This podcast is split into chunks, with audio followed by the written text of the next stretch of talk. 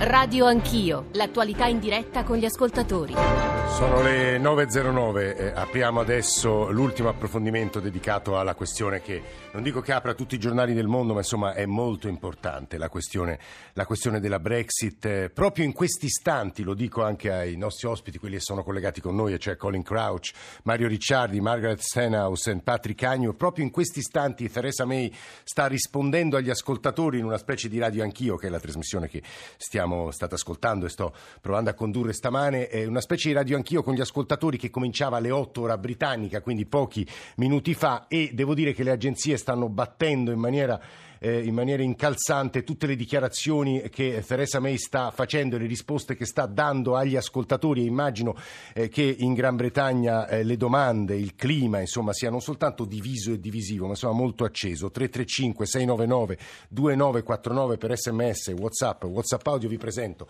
gli interlocutori che abbiamo pensato di invitare stamane. Mario Ricciardi è il direttore della rivista del Mulino diversi suoi articoli sulla rivista stessa sulla questione della Brexit sulla questione dei rapporti con l'Unione Europea. Buongiorno Ricciardi benvenuto. Buongiorno. Colin Crouch è uno dei sociologi più importanti del mondo, ora non lo dico con enfasi perché è nostro ospite stamane, ma insomma ha scritto dei libri sul capitalismo, sulla socialdemocrazia, su, su quello che è accaduto al welfare state di enorme importanza. Eh, professor Crouch è emerito a Warwick, buongiorno e benvenuto.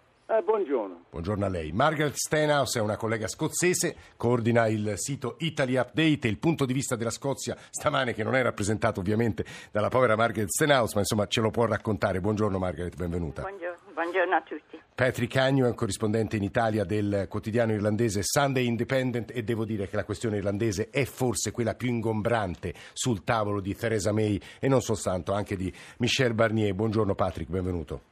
Buongiorno a tutti. Colin Crouch, chiederei a lei da sociologo, da inglese, da come, come, si vivono queste ore, che cosa potrebbe accadere. Ricordo agli ascoltatori che ieri è stata una giornata da tregenda, forse eccessivo, troppo shakespeariano, ma insomma una giornata molto difficile per Theresa May, che ieri sera ha risposto in una conferenza stampa a tutte le domande su quella specie di crollo del suo governo. Quattro tra sottosegretari e ministri si sono eh, dimessi, eh, sarebbe in corso un tentativo eh, di eh, farla dimettere eh, perché il, eh, perderebbe la sua maggioranza in Parlamento Parlamento non si sa quando, forse martedì prossimo, forse all'inizio di dicembre, ma lei sta cercando di resistere e forse non sarà così facile eh, togliersi di torno Theresa May, ma soprattutto far cadere quello che è un accordo molto contestato, ma che forse è meglio del no deal. Professor Crouch.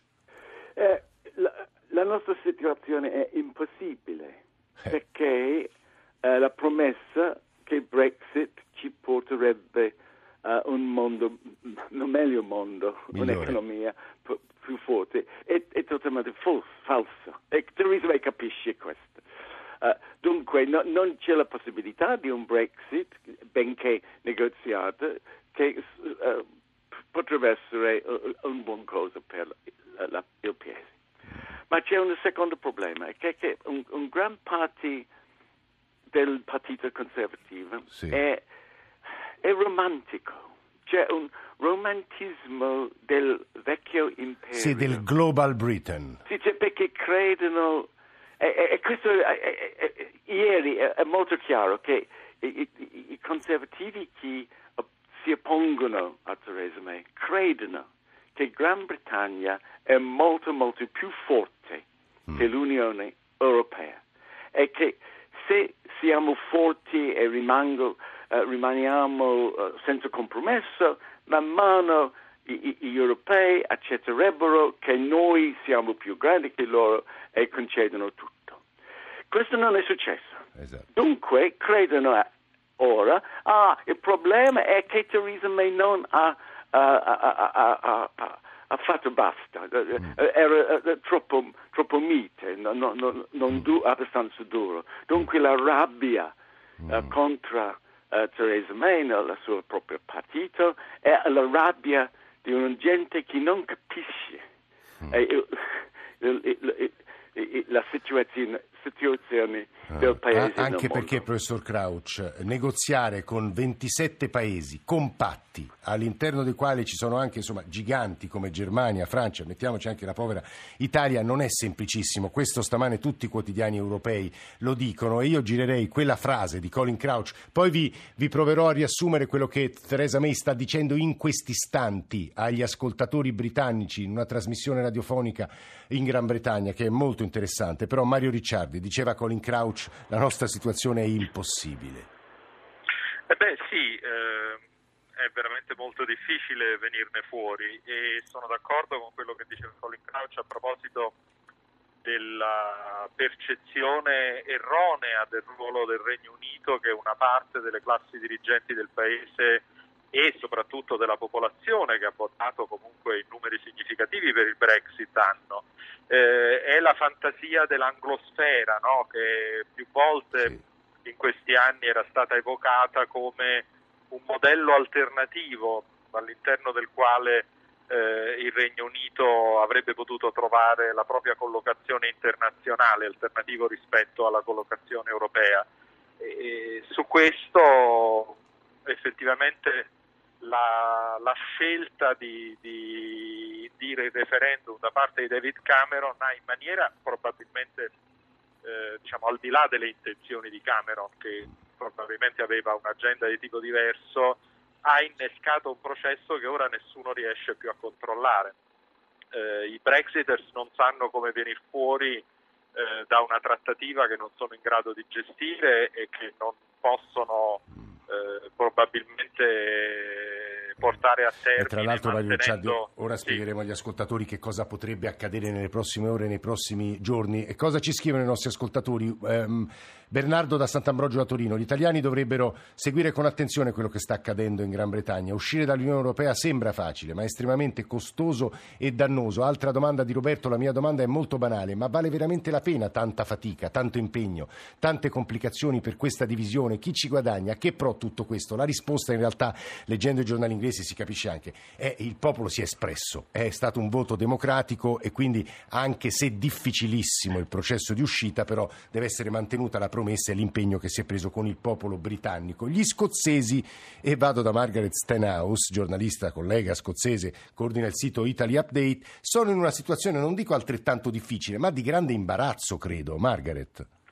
Ma più che imbarazzo c'è rabbia, ma per motivi diversi che nel- nella Londra, perché secondo Nicola Sturgeon, nostro primo ministro, che è una donna tosta quanto la May almeno, Sì. eh, È un dice- universo femminile quello britannico. Lei richiama che la Scozia dovrebbe avere lo stesso status, le stesse opportunità e condizioni come Irlanda del Nord Certo. e si definisce scioccata del deal che lo chiama il deal del Brexit, un disastro, un fiasco. 72% ricordiamo di scozzesi hanno votato di rimanere nel, nel Regno Unito. È stata la proporzione Esatto. più grande di tutte le zone. Allora, ehm, lei è indignato anche suo, suo, suo governo perché non c'è un singolo riferimento alla Scozia sia nell'accordo del Brexit, in questa bozza di 585 pagine, malgrado ci sono riferimenti a Gibraltar, Cipro, Isola di Man e 100 menzioni di Nord Irlanda, la Scozia è proprio ignorata. Allora questo fa molto rabbia e Eh, c'è un po' di pressione di, di fare un altro referendum per indipendenza.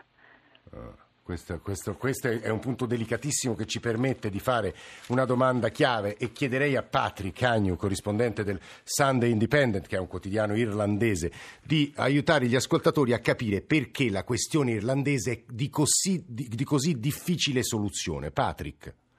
Sì, eh, buongiorno. Buongiorno. Ma eh, eh, beh, come noto, eh, il problema fondamentale per l'Irlanda, eh, l'Irlanda del Nord la- eh, e anche la Repubblica, è la frontiera. Sì. Perché se Brexit eh, dovesse andare in porto, rimane eh, la Repubblica d'Irlanda ancora membro dell'Unione Europea e l'Irlanda del Nord, dall'altra parte della frontiera, eh, non più nell'Unione eh, Certo. Europea e fuori del mercato unico.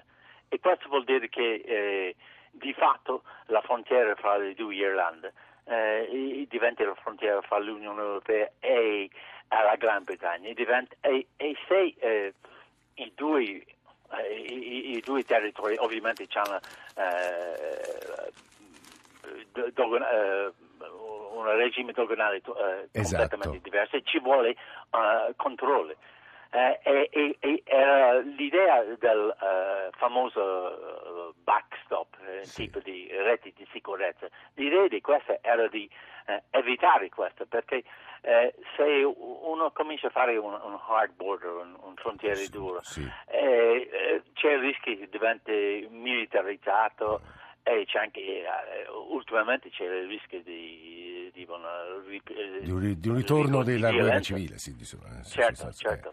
eh. E tra l'altro una, eh, Theresa May ha appena risposto a un ascoltatore, eh, PM May says we are still working with the DUP, cioè stanno ancora, sta ancora trattando con gli unionisti nordirlandesi, corretto Patrick? No, lei sta trattando, ma loro sono molto a, a perché Eh. ovviamente la sua maggioranza a Westminster dipende eh, su di loro.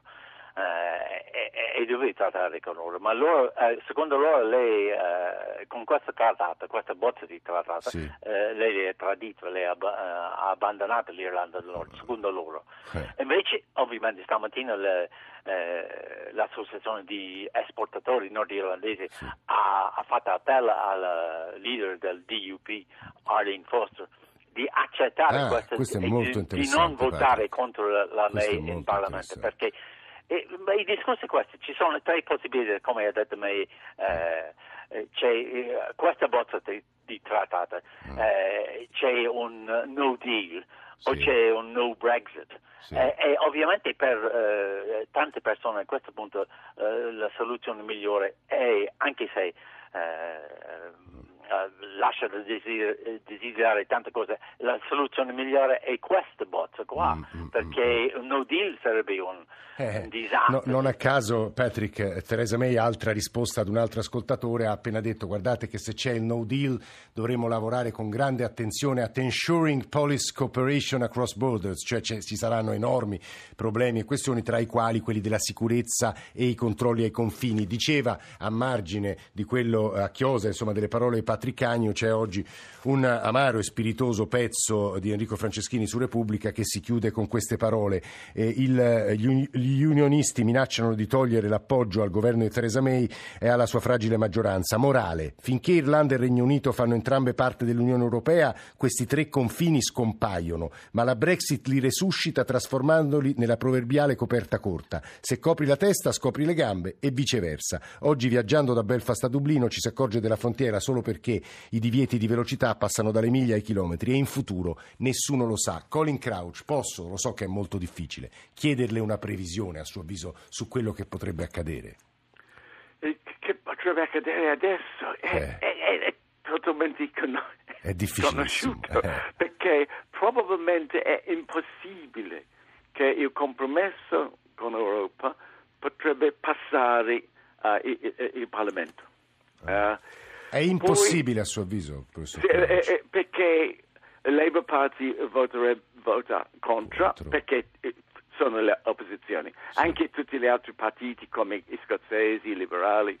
eh, e se i nordirlandesi eh, non supportano il governo, perda eh, il- la maggioranza.